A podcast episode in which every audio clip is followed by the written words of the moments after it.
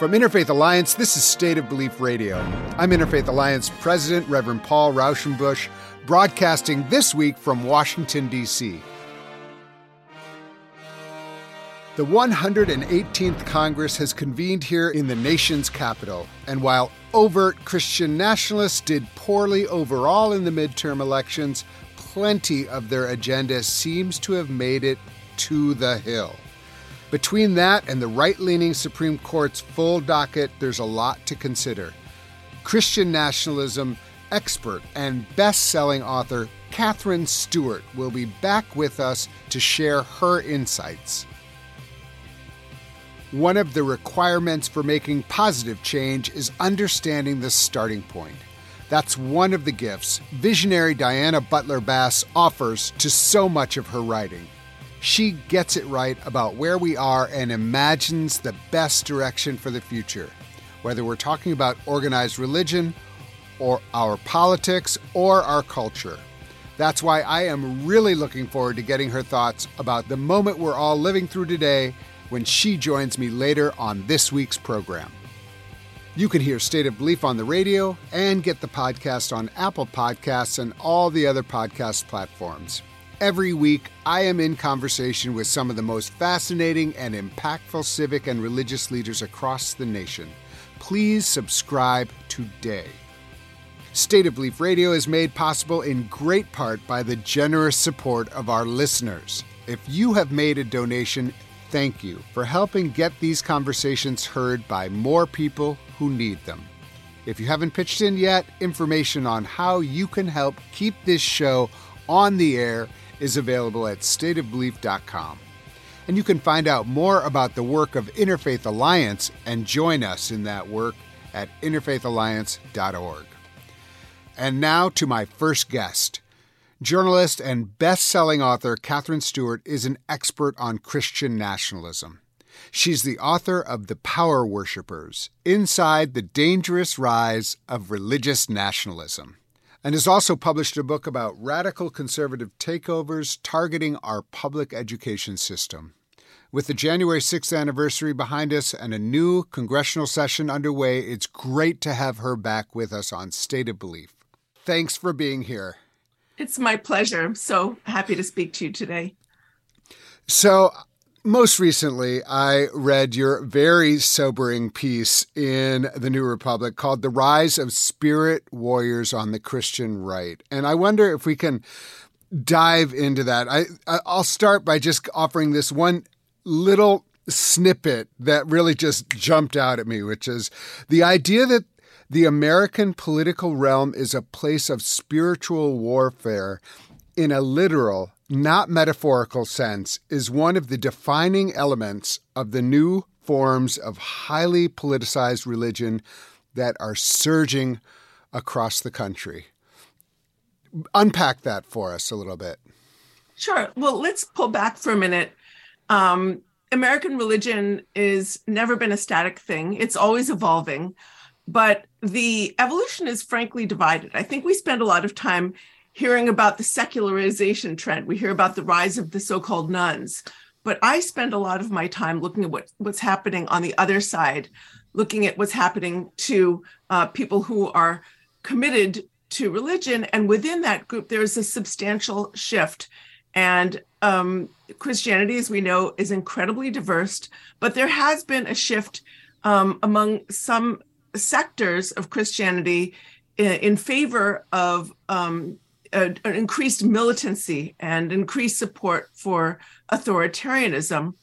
Um, and uh, so, for instance, one of these movements, uh, it's called the New Apostolic Reformation, which emerged out of Pentecostalism and neo charismatic offshoots, is um, very theocratic. It says that um, Christians of a certain type should dominate all sectors of society, including government, education, um, and, and, things like that and um, but it, it's not limited to um, to the neo-charismatic offshoots or um, or groups like that or the sort of apostolic and prophetic types of religion. It shows up among some reactionary Catholics, some right-wing Presbyterians or Baptists, or non-denominational Christians and others. So while secularization is going on the religious sort of rump, as it were, the folks who are on the sort of more uh, reactionary side of religion are becoming more radical. And it's sort of like, um, I would say, um, a style or a language is kind of shared language, this idea that uh, American political scene is a, a, place of spiritual warfare in a literal and not uh, metaphorical sense.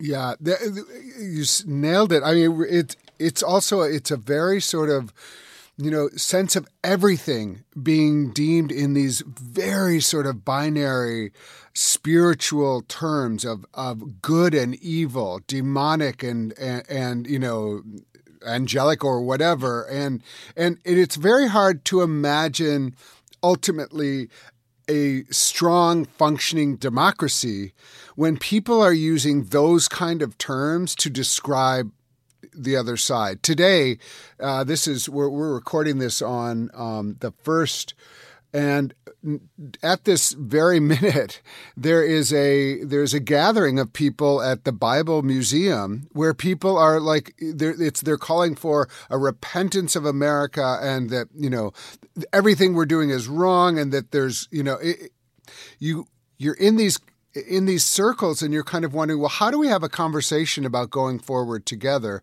when we've already established that you are de- you know you you have deemed yourself the angels of light and you know people perhaps like me as like demonic forces? It's very hard to imagine a functioning democracy like that. Yeah it's othering. It's about sort of dividing between the us and the them. The uh, pure versus the impure. And it's sort of saying who gets to properly belong in the nation and who doesn't. And we're frankly seeing the radical right become closer to or part of the political mainstream in America. And many conservatives are pushing the idea that there are sort of real Americans who are people who worship like them or belong to certain approved religious backgrounds and have certain approved political views, and those who are not. It's a kind of exclusionary nationalism.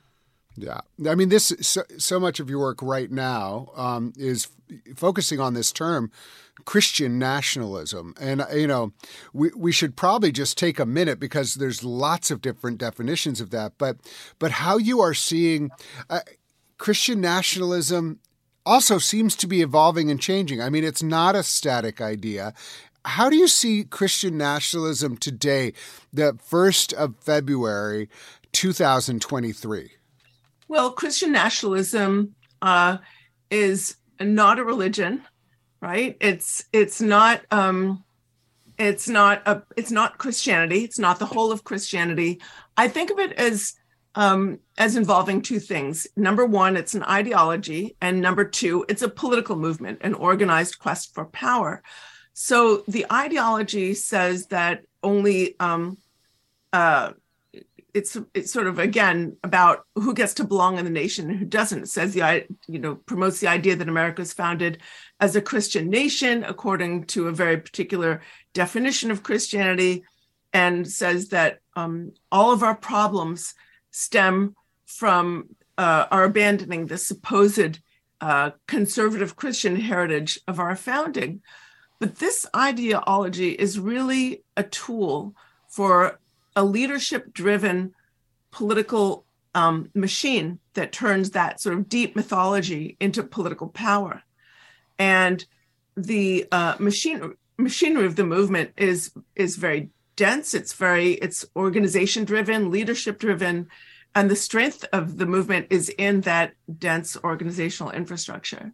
Yeah, I, I think that's such an important point. That this is, you know this uh, has the has the appearance of being a grassroots movement of people kind of wait say you know all I want is to be Christian in America. Is that so wrong?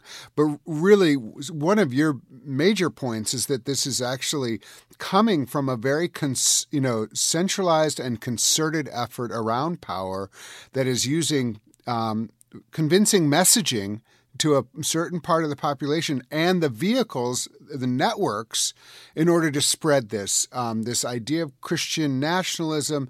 And and specifically this idea that there are some people who have a privileged status and who truly belong, and everyone else is here kind of, you know, if they're lucky, um, by the indulgence of this true American minority.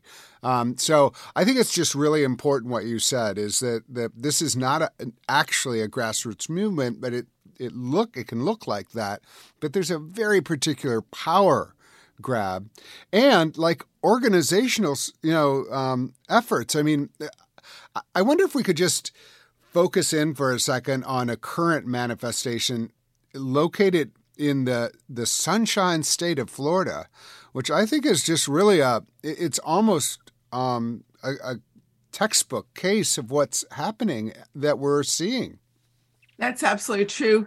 When you look at somebody like Ron DeSantis and how he's um, using the kind of language of authoritarianism and the kind of doing these sort of authoritarian uh, actions, taking aim at public education, trying to cancel or censor uh, uh, the teaching of legitimate history, um, the recognition uh, of um, LGBT rights or same sex marriage and things like that. Um, you see that this is what a lot of authoritarians do. It's it's a classic authoritarian move. Um, uh, anxiety about gender, first of all, is like rocket fuel to this movement, and right wing authoritarians always run these identity campaigns. There's a a we that are are the righteous. Uh, there's a they that we hate, and religion often plays um, uh, a, a, role in in distinguishing between the two. When you look yeah. at uh, leaders like uh, Meloni in Italy, if you look at Erdogan in Turkey, if you look at Vladimir Putin in Russia, when these leaders are binding themselves very tightly to uh, reactionary religious figures in order to consolidate a more authoritarian form of political power, we rightly recognize this as a form of religious nationalism. It's certainly not uh, uh, limited to the Christian faith. It happens across uh, all faiths uh, around the world.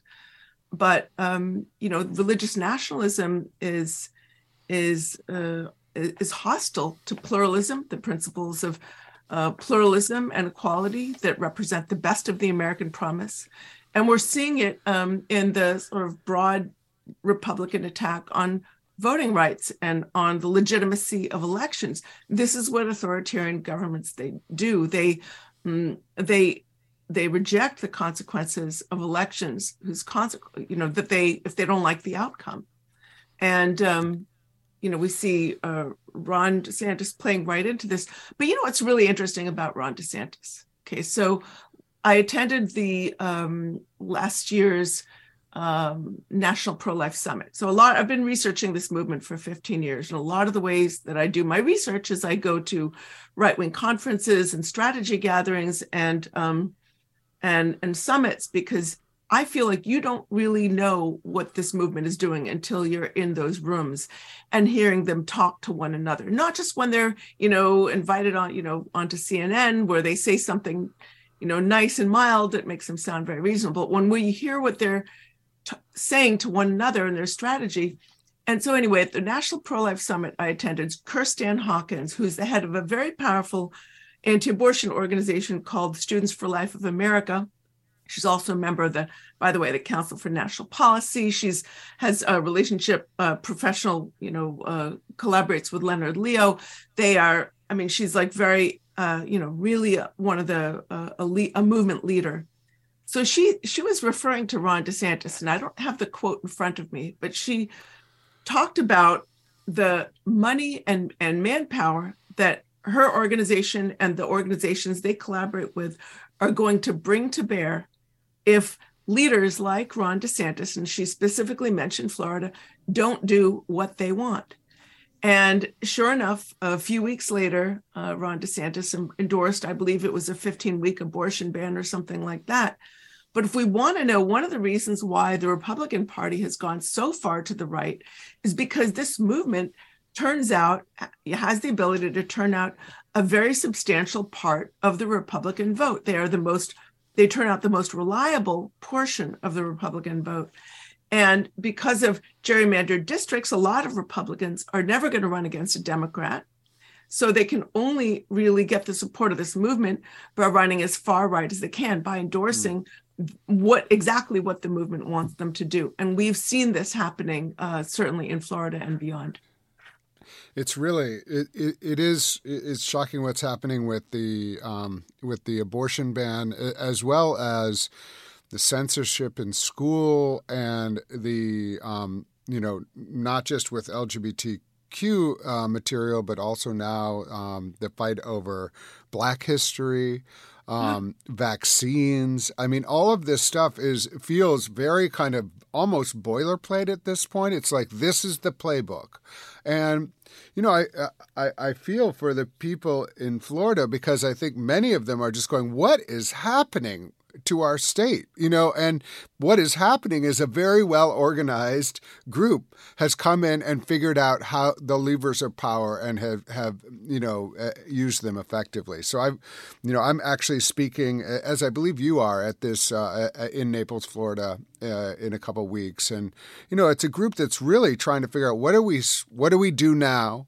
Um, I think a lot of people in Florida feel like you know, uh, you know, more progressive or Democrats are, are saying like, you you all think this is our problem. This isn't just our problem. This is this is a national problem. So, I mean, how does how does the censorship of of of information play into this broader sort of Christian nationalism movement? Like, what is it? Why is that part of? Why is that one of the first things they organize around? Is school boards and censorship of dangerous information? I think there are two factors at work here.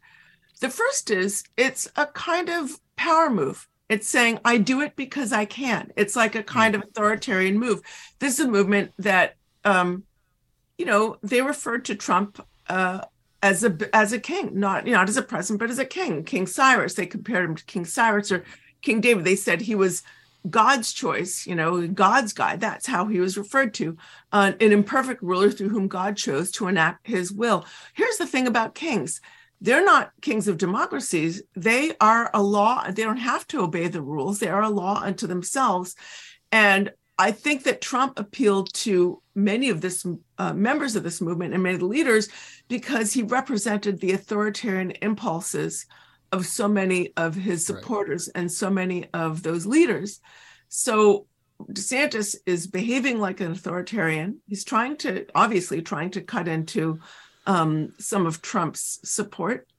Uh, to be honest, I think a lot of the leaders would prefer DeSantis because they he's they're being assured by all of the things that you know Ron DeSantis is showing them. I'm going to do everything Trump did, but I'm going to do it better because I'm smarter and I'm less chaotic, and uh, I don't have all the sort of baggage, you know, the mm. mob, whatever, whatever it is. yeah, where to start? Are, are you seeing that? Are you seeing that shift? Are you you actually seeing some?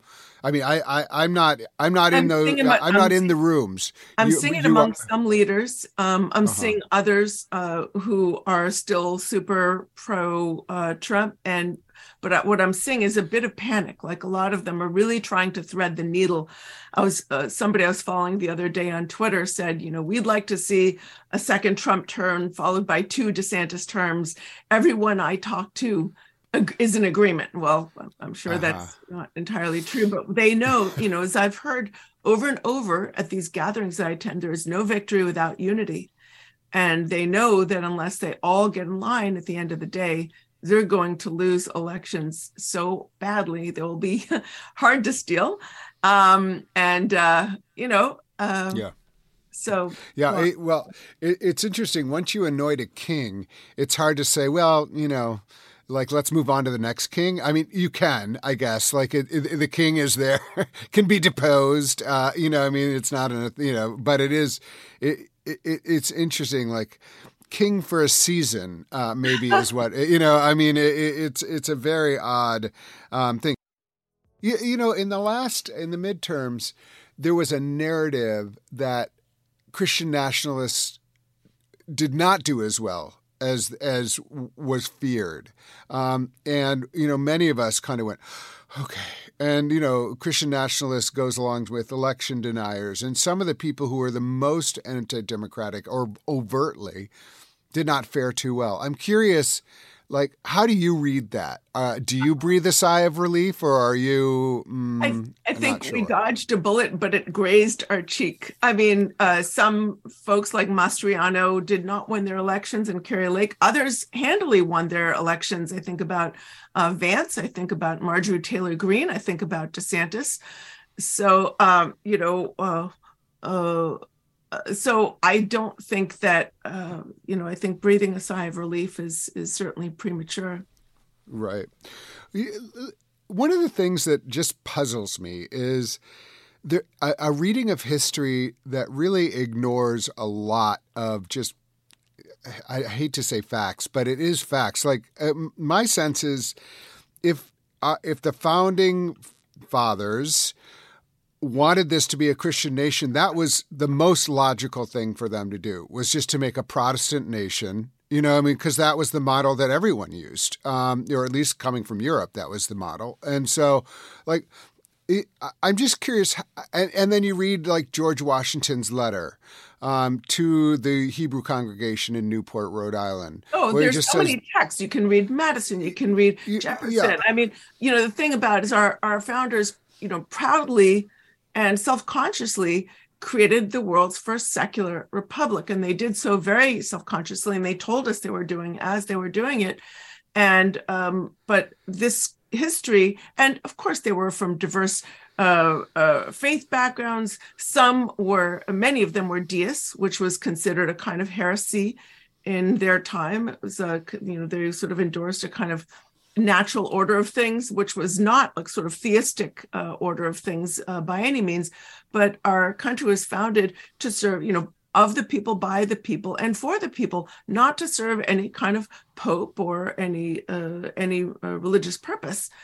So this is one of the reasons why people like David Barton, the movement's, you know, one of the key myth makers of the Christian nationalist movement, who was very politically influential, has become so important. His sort of uh, I would say, frankly, fake reading of history, is pseudo history, has been debunked over and over and over by academic historians, but it's done nothing to slow his career um, because um, simply because it's not true. The movement leaders know that they need to sort of, in order to sort of take this country in a completely radical direction, they need to.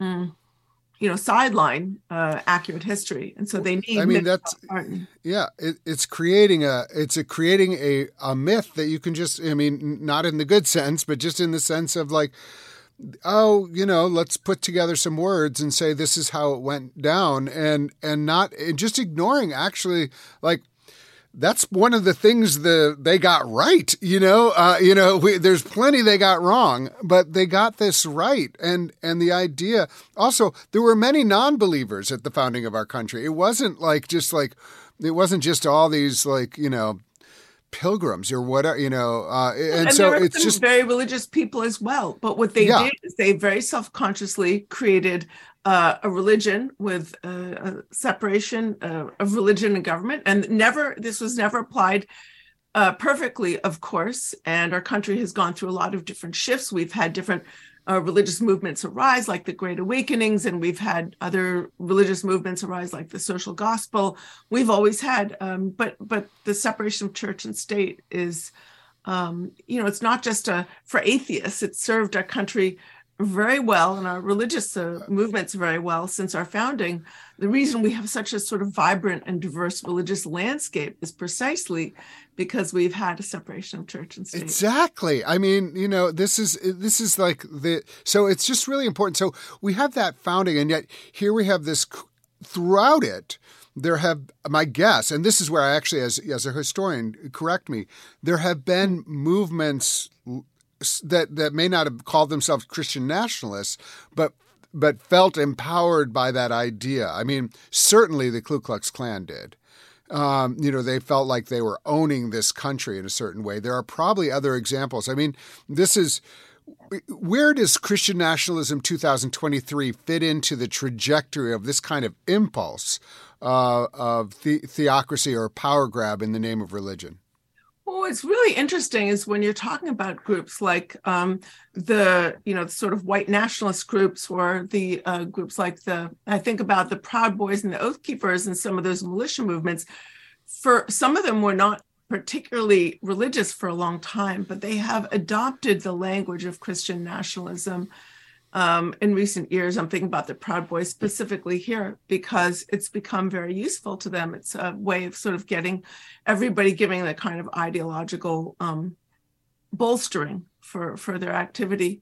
Uh, and others are very uh, have adopted the sort of language and, and and framework of Christian nationalism because it sort of conforms to their anti-government uh, that conforms to their mm. kind of anti-government uh, attitude. Yeah, where where does Christian nationalism fit in our conversation today about anti-Semitism? Wow. Um, well, again, it's about who gets to properly belong in the nation and who doesn't. And if you're not a certain type of uh, Christian, uh, you can be here with, you know, at the largesse of of the true Americans, um, but it it it really is a kind of uh, again exclusionary nationalism. Now that's not to say that there's there there's been you know sometimes you'll hear leaders talk about Judeo-Christian nation, uh, which gives in a way a, the appearance of diversity to their movement in the uh, terms uh, kind of toleration.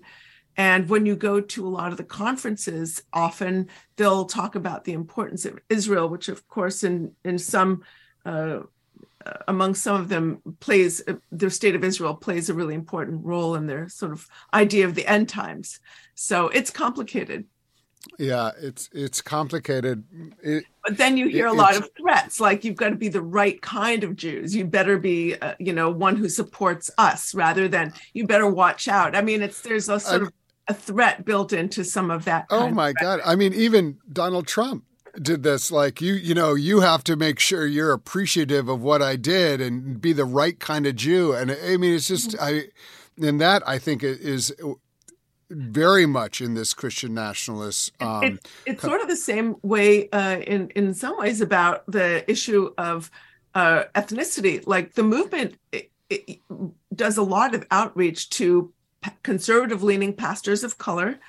Uh, because they know that if you get the pastors, you can get some subsection of their congregants to vote for you. So they draw a lot of their uh, like black pastors and especially Latino pastors into these networks like Watchmen on the Wall or Faith Wins or uh, Ministros Hispanos, which is a, a of South Florida uh, network of Hispanic um, and Latino um, pastors, many of whom are actually Pentecostal or charismatic and more conservative leaning. And they work with them and you know try and d- deliver to them the tools to show them the biblical issues that should matter in election cycles, and here's how to communicate that to your congregants.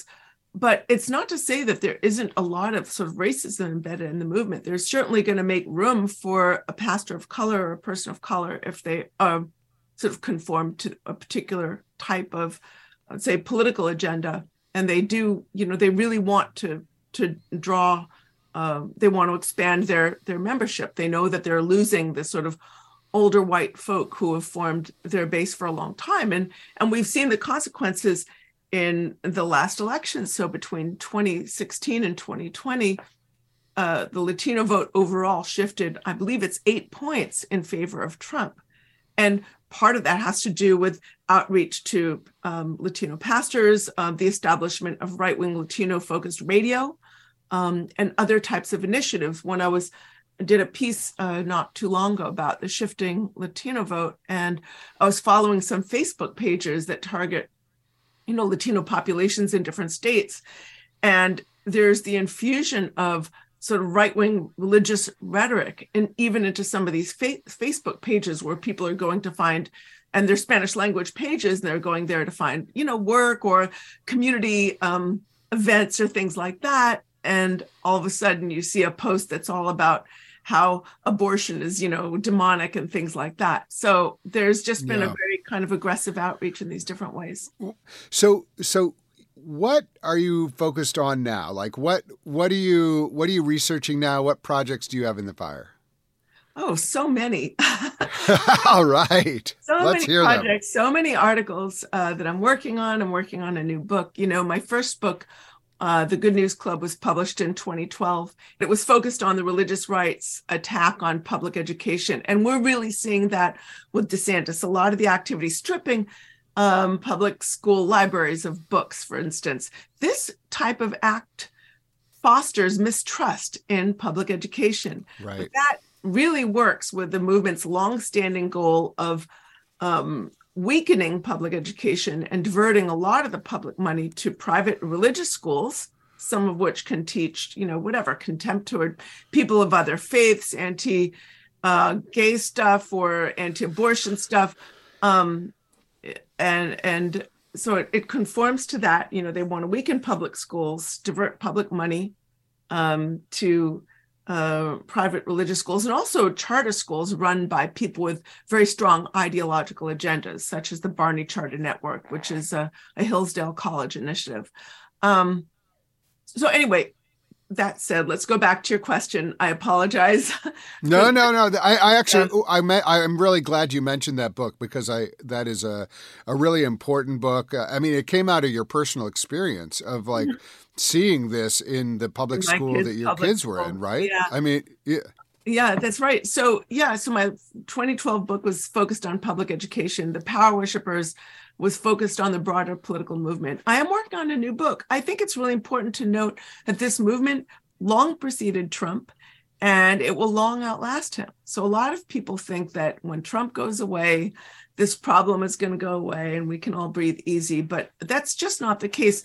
Um, he did sort of um, give rocket fuel to this movement. Um, he normalized uh, bad faith arguments. He normalized a certain kind of performative cruelty in our politics. Mm. And hmm. we're still seeing that. He normalized a kind of conspiracism and we're seeing the consequences of that he um you know he but but those things are now going to outlast him i mean if you look at the shenanigans with kevin mccarthy and marjorie taylor greene and you know now desantis's stuff that he's doing in florida we can see that this is absolutely going to be a, a challenge uh, in our politics going forward the conspiracism which seems to be um, have taken root in ways that um, are difficult to control.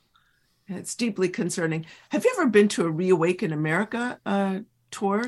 No, but I've it's been amazing. following it. For, oh my yeah, god! It, it, you yeah. walk into those things, and it is like um, a conspiracism festival. You've got the great replacement guy over here, and and you got the ivermectin lady over there, and you got the you know QAnon people over there. But the one, you know, and there are thousands and thousands and thousands of people have gone to these events. You know, I've been to a couple of them, and each one was attended by perhaps two or three thousand people. And uh, the one overarching conspiracy that they all are absolutely 150% committed to is the lie of the stolen election.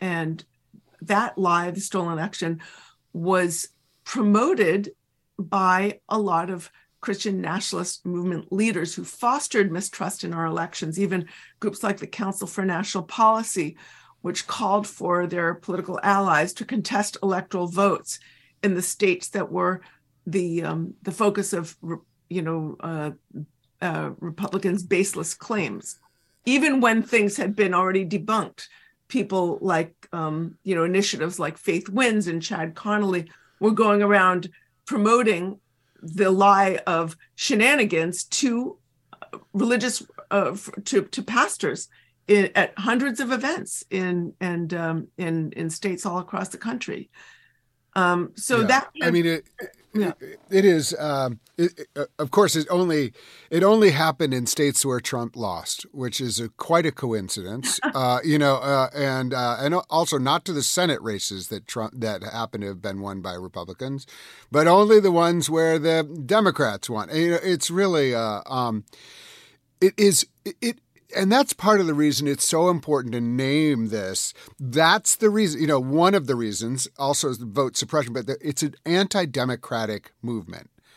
it, ultimately, the, you know, I think making that connection. Is, so, is that kind of something that you're working on with your your new project that we are we we will we will be eagerly but not impatient because I have learned that impatience does not help bring p- projects into fruition. Uh, but but we are we are eager uh, for for all of your work. And I, what can I say, Katherine? You have just been so important in this moment for us to learn and to grow in our understanding of what's happening. It's hard work. You're putting yourself in places that are uncomfortable and you're you're able to synthesize things in a way that are understandable. Katherine Stewart is the best selling author of The Power Worshippers Inside the Dangerous Rise of Religious Nationalism. Her writing appears in the New York Times, the New Republic, and many other places. Thank you again for joining us here on State of Belief, and thank you for all the work that you are doing. And thank you so much for the work you do. Glad to be in this rabbit hole with you. Up next, Diana Butler Bass on true freedom, community, and much more. If you miss any part of today's program, you can hear full episodes of State of Belief anytime on our website. You'll also find links to the topics we discussed this week, extended interviews and transcripts, and an archive of past shows, all on stateofbelief.com. You're listening to State of Belief Radio, made for such a time as this.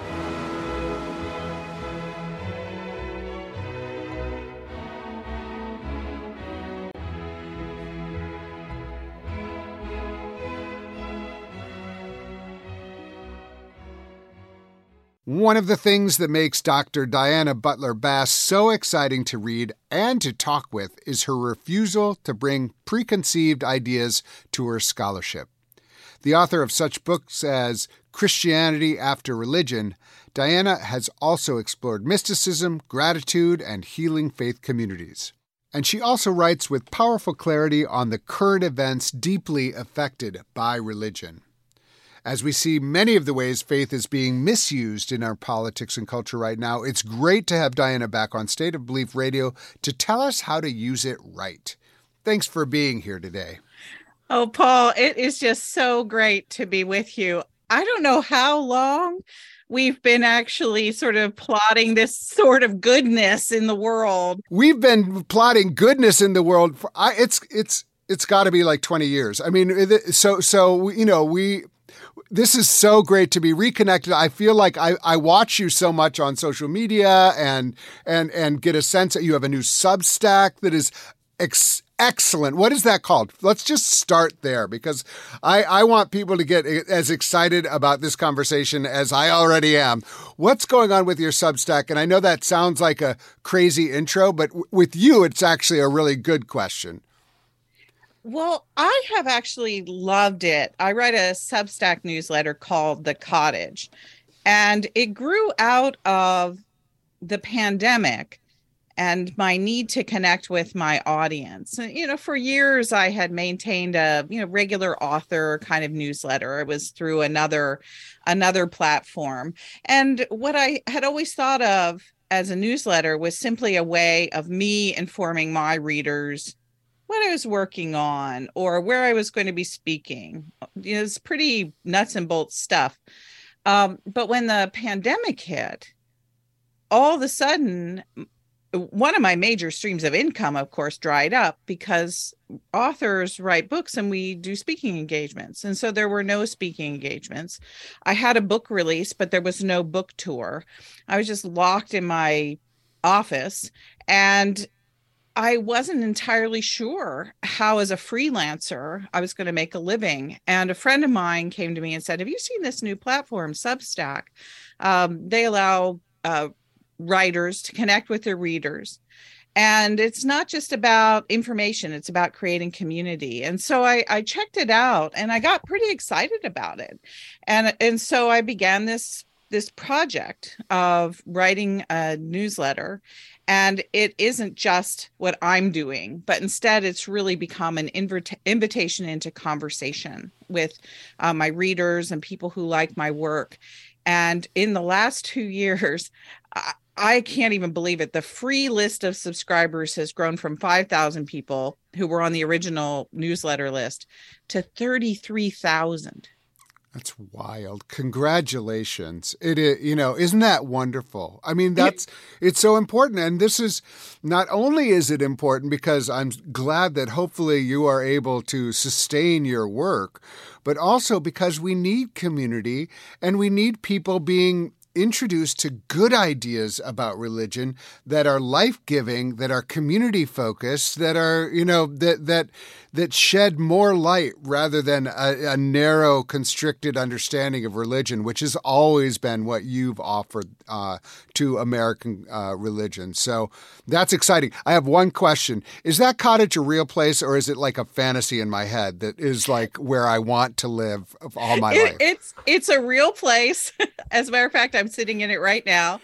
oh my god! Okay, you are living the dream. It's a, you have to go there, but you know the cottage uh, Diana Butler Bass. You'll find it. And it, it is like the most idyllic sort of, you know, little shutters and all of this. It's, you know, it looks very nice. So congratulations on all of that. Now, now we, we've, we've talked about the vehicle, but what is consuming you right now? I have like 50 things on my list, but, but what is like at the front of your list? Well, there are two things really, and these are it, we talked about the mechanics of the of the cottage and the how how many people seem to be hungry for great uh, words and good ideas where they can discuss religion differently with their friends and family. So I think that that's why so many people came to the cottage. But what I'm focusing on there are the two things that are really driving me right now. And that is on the weekend, I just take whatever is the gospel reading in the Revised Common Lectionary, that standard set of readings through Protestant and Catholic churches. And I muse on it. I give a reflection on it. And it's always very unexpected. And it's not like anything you've ever heard in church before. So I really love that. I I have grown to love the Bible more in this weird age of deconstruction and people leaving Christianity, I think I love the Bible more than I ever have before. Um, I really like what you're doing there. What? Well, you, you mentioned two things: the, the, cottage. What was another? You know, what was another um, area that you're really focused on? Well, so so that one is obviously the really optimistic, hopeful yeah. and fun Diana project, rereading the Bible and doing that in informed community. but it really relates to what happens midweek at the cottage. And that is sort of the kind of classic work that I've been doing over the years. And that taking uh, stories about religion that are in culture, in the news, particularly around politics, and doing some very unusual kinds of theological analysis of them. So I have written quite a bit in uh, recent months on Christian nationalism, on MAGA, Trumpism, gotten myself into the usual kind of trouble I get myself into. Uh, my my biggest political piece of the year was uh, an analysis of Governor Glenn Youngkin of Virginia's um, religious background and opinions, which was stuff that nobody else was doing in advance of his election. And I wound up doing kind of a deep dive on that. And people are always calling me up and saying, can you explain a little bit more about what Youngkin's point of view is and sort of how even these kind of supposed moderates like Youngkin are really using religion in in ways that are are frankly dangerous. And so and and then I write as well about religious decline and trends in religion. So that all happens in midweek and yeah. I feel like it's really important to keep both of those things in conversation like right. you were just saying. Yeah, I mean, we we you know the you know the uh, as as the leader of Interfaith Alliance right now, or the you know the I. I, I'm the first to say the positive power of religion. I mean, over the history of this country, that you know that wonderful things have happened when people of all faiths uh, uh, uh, come together and make and say we actually have to do better than we've done and have a vision for what can be and then they work together to change policy to make you know to make the world better, more equitable, m- more dignity to people, and um and so I like people you know people are like oh you hate religion it's the opposite. I love religion too much to see it be be used in in negative ways and um and used to divide and used to you know demean and used to create narrowness in our in our culture about what is possible and who belongs and all of those kind of things so you know i just think it's really um it's really important to hold those two things in tension, recognizing, like, so when we talk about religious freedom, religious freedom for what? For who? You know, what do you want to be free to do? Um, you know, because the history of our country is littered with people doing terrible things in the name of religion and feeling sanctified doing it. And yet, so that's, you know, so keeping these things, you know, I, I think that you know one of the one of the places that is uh, you know grabbing headlines and be, just because it feels so dynamic in its decline is Florida. And you wrote a really interesting piece um, on the cottage on on freedom and what freedom really is supposed to mean. And I just would love for you to like you know expound upon that a little bit because it was it was such a good example of the way you you work. Well, one you, you can't help but notice that one of the big political issues sort of pressing uh, the what we used to call the religious right, but is now more or less being referred to as white Christian nationalism. Um, there's kind of a sloppiness and overlap of those terms, but I think that it, it, some of it is fair. So, so one of the things I can't help but notice is that white evangelicals are using religious freedom as a political wedge issue and they're arguing that their freedoms are being eroded. And so DeSantis, interestingly enough, in Florida, has taken this up. He himself is is uh, Catholic, and I think he's doing an incredible amount of dog whistles to the very uh, tradition, deep traditionalist, theocratic um, parts of conservative Catholicism. But he's also borrowing incredible amount of language and issue concern from white evangelicals and from, interestingly enough, Hispanic evangelicals. So freedom becomes a central point for their political platform.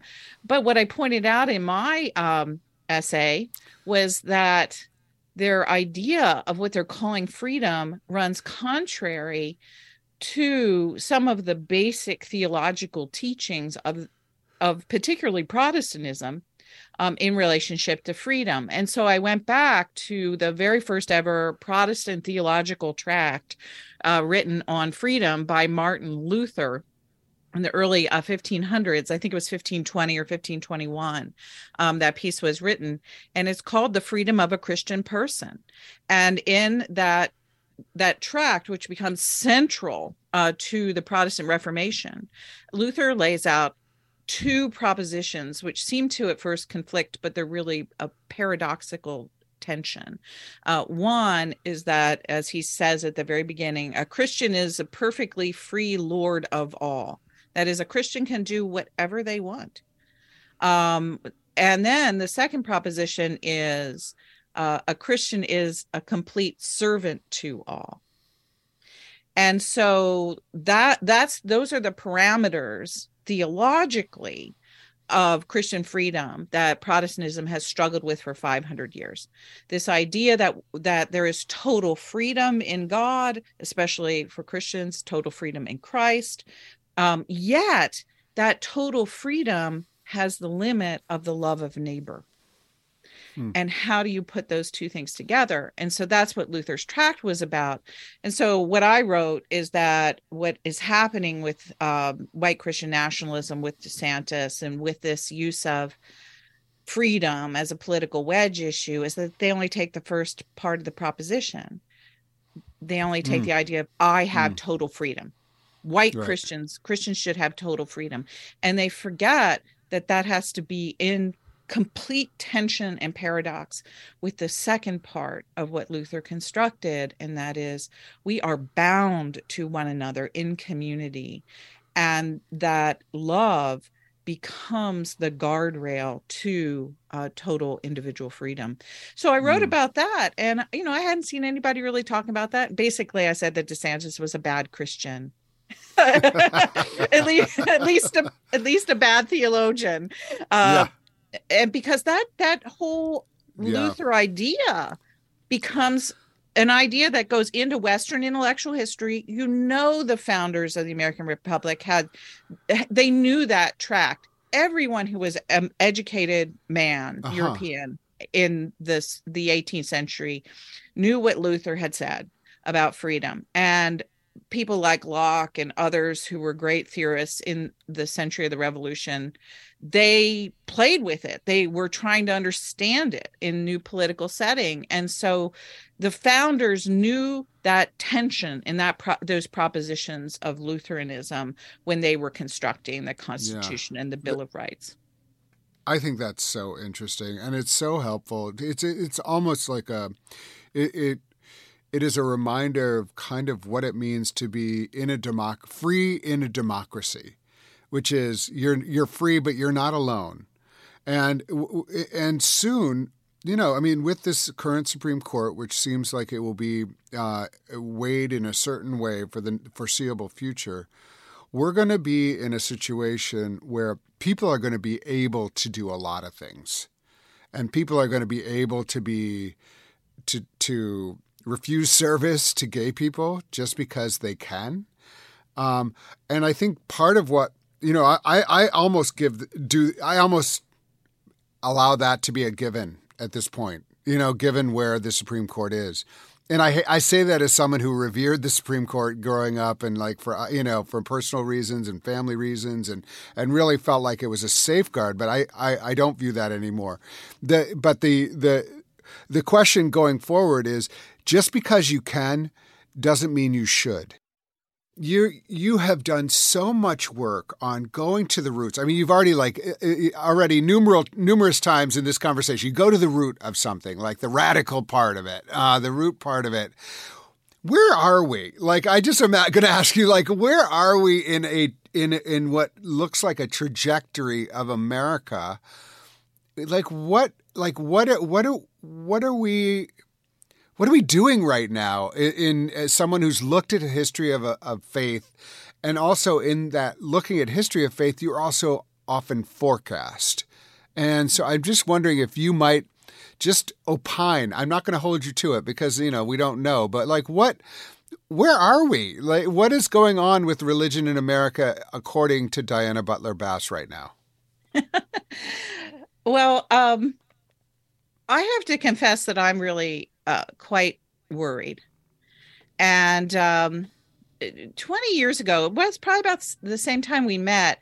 I wrote a column for Sojourner's blog, which was then called God's Politics. I I've got to go back and and pull this that, that column out. But everybody back then was talking about oh how you know if we could just swing so much of the evangelical vote toward more progressive causes everything would be okay. And um there so there was this real talk about evangelicals and politics and i was always really worried about that. And i wrote a piece for sojourners i'm surprised they published it um, that the ev- evangelicalization of politics would not lead toward new progressive sort of religion, uh, religion practices of religion politics. I thought the evangelicalization of politics would lead towards atheism. Um, because all I could see was how strong, robust, and compelling the religious right was. And I thought, whatever these few people do and the evangelical left, it's not really going to have a terribly huge effect. And instead, what's going to happen is that all of this religious rights stuff is going to create an entire generation of young Americans who are growing up in evangelical churches who think that Christianity is right wing evangelicalism and think that in order to be a Christian, you have to be a conservative Republican um, and that that would wind up being dangerous and that all of the people who were being exposed to that those views a good proportion of them would probably leave religion altogether and so I remember when I wrote that, and there were people at Sojourners who actually laughed at that piece. Although I have to confess, Jim Wallis liked it and was willing to engage me on it. He he was he was he was interested in what I was seeing there. But that's basically what's happened in the last 20 years. So what we have right now, I think, is an entire generation of people who have been inoculated against specifically Christianity and religion more generally by having grown up in these evangelical churches some 20 and 30 years ago that were had become sort of full on uh, outposts for white Christian nationalism that we were then just referring to as the religious right. So that that meant it would cause a precipitous it would it would continue to add to the precipitous decline in the main line because people who grew up within that evangelicalism they never thought that liberal protestants mainline protestants were even christians um, they were taught from the young their youngest memories. Never never never never walk in the door of a ucc or lutheran or episcopal or presbyterian liberal presbyterian church because that's where the devil lives. Those people are terrible. They're all heretics. And so there was no there was no sort of outflow place for that whole generation of people. They couldn't just sort of leave church and walk down the street to the nice Methodist church. Um, and and so they just bypassed all of those churches and now are basically sort of none of the above kind of free floating christians. I follow jesus or or nothing at all. And and people can make those choices. That is really fine. Uh, i appreciate a lot of the honesty and religious choice that people are making right now but what it means is something that is so significant for our culture and this is where diana is worried is those churches that those those that whole generation of really hurt wounded people the, all those people who had been basically poisoned uh, by evangelical toxic evangelical religion all the churches they bypassed on their way to something else are now failing. And those churches are churches that held an enormous amount of what i would call balanced social capital uh, in American religion and politics. Those were churches that basically ran soup kitchens. Those are churches that taught people about Luther's theology of freedom of a Christian. Those were churches where Republicans and Democrats could disagree on things, but they got together and they worked toward common good they believed in something called common good. And with those people in those kinds of churches and your basic sort of local catholic parishes those kinds of churches formed a, a sort of a social background that became part of american political practice. And so now that that is gone i think that that that the loss of that has led to two very dangerous things. One is people have now replaced those kinds of religious communities with identifying only with a partisan political community. And so the loss of these communities where there was some possibility of people working together has exacerbated division. It's made it worse. Um, and then the other thing is is that since those churches are declining, their budgets are going down, and they have less in terms of actual physical resources to take care of the physical and financial needs of all of the groups of people that they used to serve. And so while we have the crisis of economic inequality and the crisis of climate change and what that is doing um, to the middle class, working class, and the poorest people among us. Um, and the, those social nets are all being taken away by the government. Uh, what that's doing to the th- that social class is that churches who are being who, who everybody says oh don't worry the government shouldn't do it uh, nonprofits should do it. But those churches and, and religious institutions were the main nonprofits that were doing it. And mm. now, without people, they don't have the money to do it. Yeah. So that's, I mean, I think that religion yeah. going away ultimately is a bad thing for politics and sort of the social equity around economics. Yeah, that is that's really interesting. I, you know, I I remember uh, preaching at the commencement at uh, Colgate Rochester Crozer Divinity School, and and it just as a something came out, just like the decline of churches, all churches, and but but as including. Um, including you know the evangelical church and just lamenting that i honestly i don't like not everybody has to be a Christian. That is not my goal at all. And I know you're not saying that either. But I, what I do lament is that people leaving the faith because they think that Jesus is anti-gay. You know, like that is a lament that I can that we weren't we haven't been as loud as we could have. I do think that there is hope. You know, I mean, I'm I'm a little less like you know, I'm I'm a little less convinced that some of this vibrant there is a vibrancy that I see you know out there and and and uh, I get excited by it. And uh, you know I know you meet a lot of these people and and you're kind of like oh wow that is awesome. But the reality of what you're saying is true is that there is a a hollowing out of a really important civic um, network.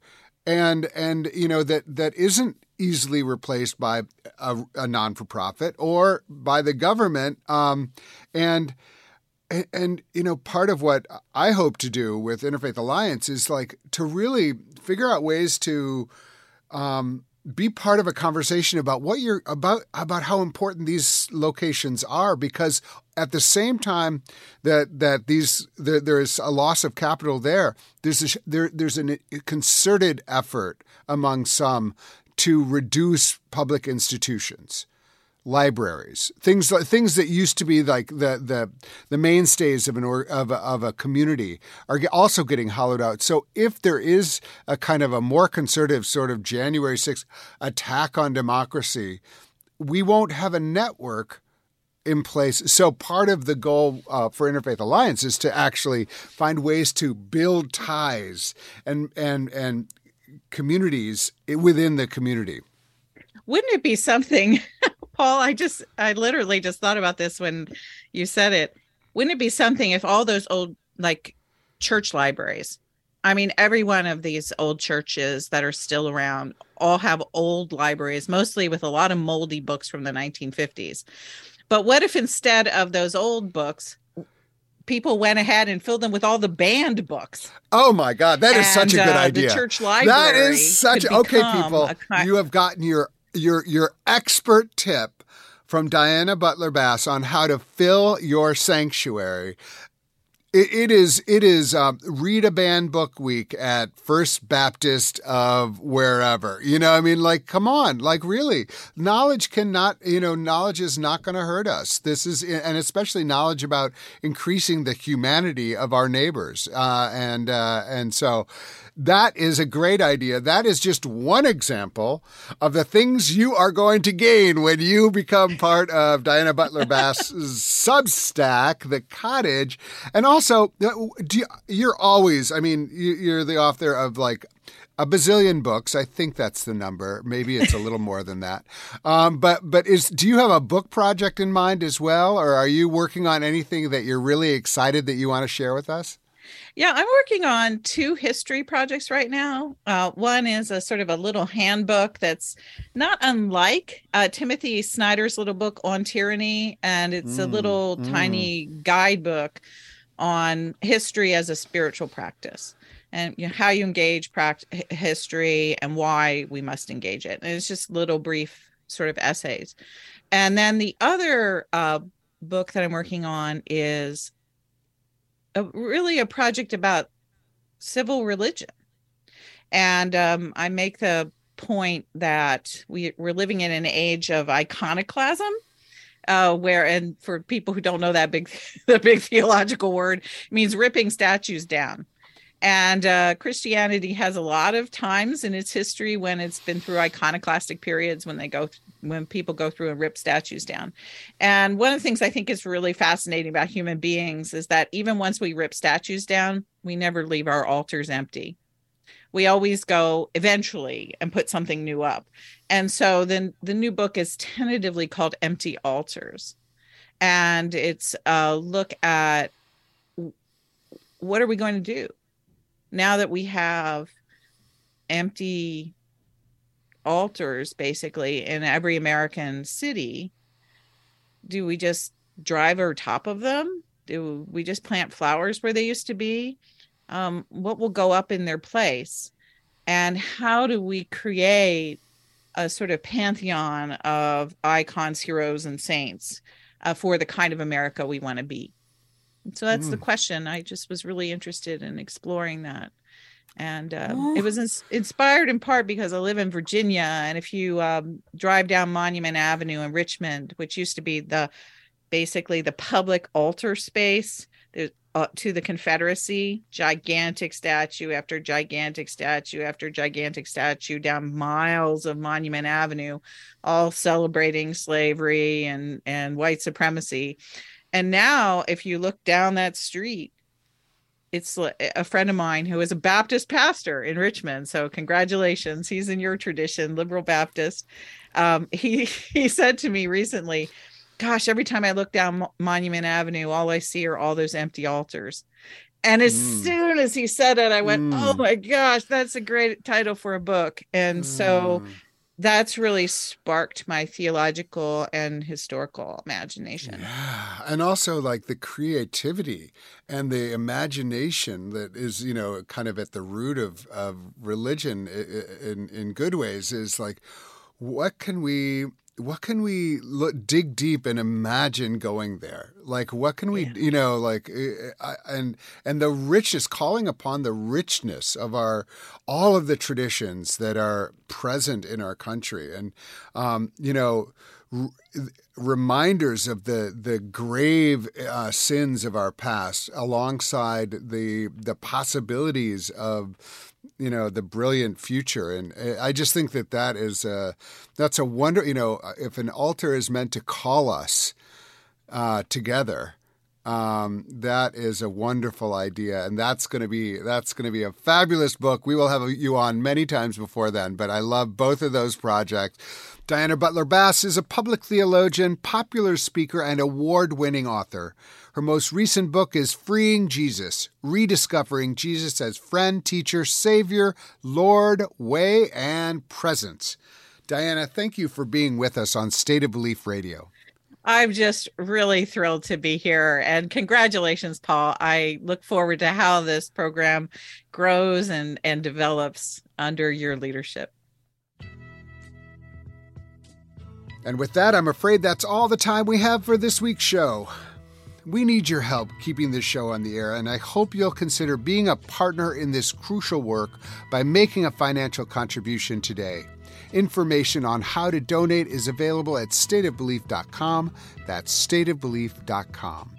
And you can also be a part of making sure informative and encouraging voices like these are heard by sharing this program with friends and family. Let's get more people listening and more people taking part in these conversations, both on and off the air. Never miss an episode by subscribing to the weekly State of Belief podcast on Apple Podcasts or your favorite podcast platform and join the conversation. Follow us on Facebook and Twitter at State of Belief and share State of Belief with people in your life. State of Belief is produced by Ray Kirstein and is a production of Interfaith Alliance. Become a member of Interfaith Alliance today at interfaithalliance.org. And be sure to join us next week when I talk to Rabbi Sandra Lawson. I cannot wait. Until then, I'm Paul Raushenbush, and this is State of Belief. I think it's time we stop, children. What's that sound? Everybody, look what's going down.